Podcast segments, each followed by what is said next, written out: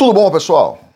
Eu achei um artigo super bacana aqui e eu quero trazer aqui para vocês porque muita gente, eu, eu particularmente, fiquei surpreso, né? Esse é um artigo aqui da Visual Capitalist e ele fala aqui quais são as línguas mais faladas em cada um dos estados americanos, obviamente depois do inglês. Alguns deles, inclusive, é até mais do que o inglês, mas eu vou trazer aqui para vocês, para vocês lerem. Vou deixar aqui na, na descrição também como curiosidade para vocês.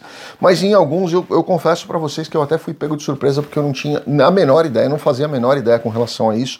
E outros eu até concordo, né? Então vamos começar aqui. Eu vou pegar só alguns para vocês entenderem. Vai ser bem bacana aqui, né? Então vamos começar pela Flórida. Muitos brasileiros falam: ah, eu quero ir para Flórida, eu quero ficar na Flórida. O Flórida é o puxadinho do Brasil, é o o Brasil 2.0, isso e aquilo, de certa forma eu até concordo, né? A comunidade brasileira na Flórida, ela é muito grande mesmo, mas o português não é sequer o terceiro idioma mais falado na Flórida. Você sabia disso? Se vocês forem colocar aqui, são duas pesquisas que eu peguei, tá? Eu vou deixar uma delas aqui embaixo, outra se vocês quiserem é só você clicar nela própria, tem um, os outros dados ali. Então vamos lá. Ela coloca aqui como a língua mais falada na Flórida é o espanhol, mais até do que o inglês. Vocês sabiam disso? E depois é o inglês. E depois é o haitiano.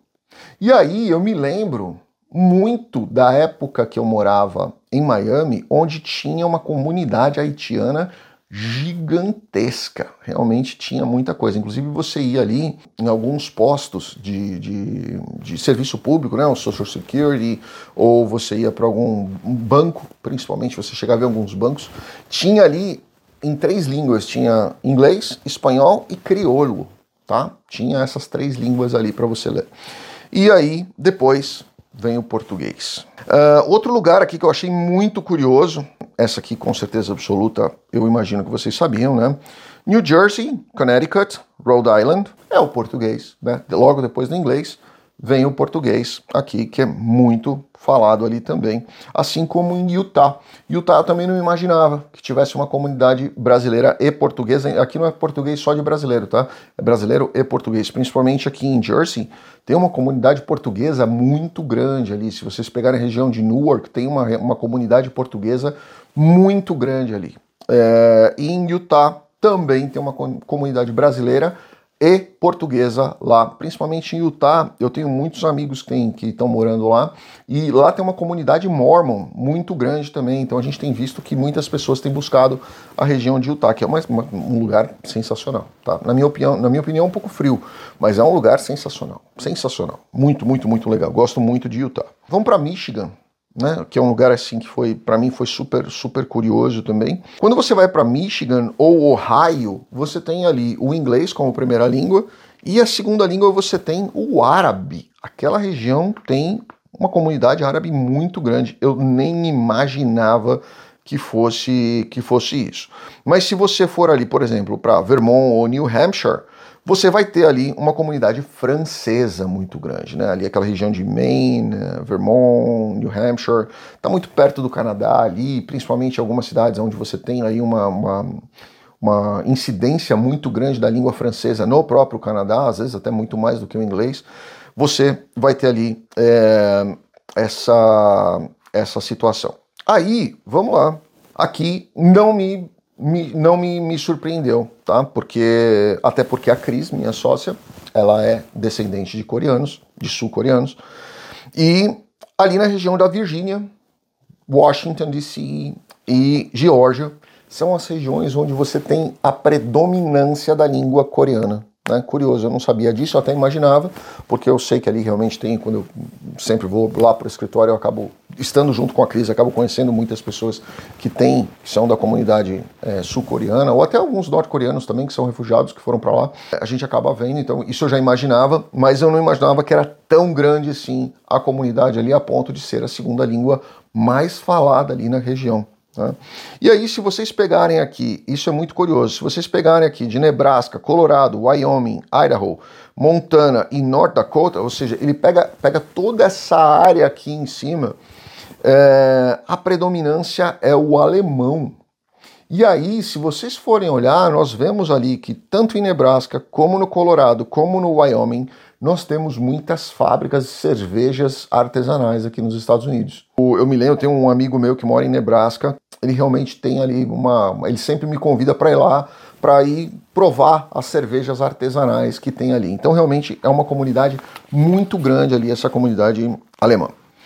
E aí, obviamente, vamos falar da, da Califórnia, né? Califórnia que se tornou aí, assim como o Texas, né? Aqui no Texas, se vocês forem, se vocês forem, forem olhar aqui, nós temos uh, muito Texas e Oklahoma.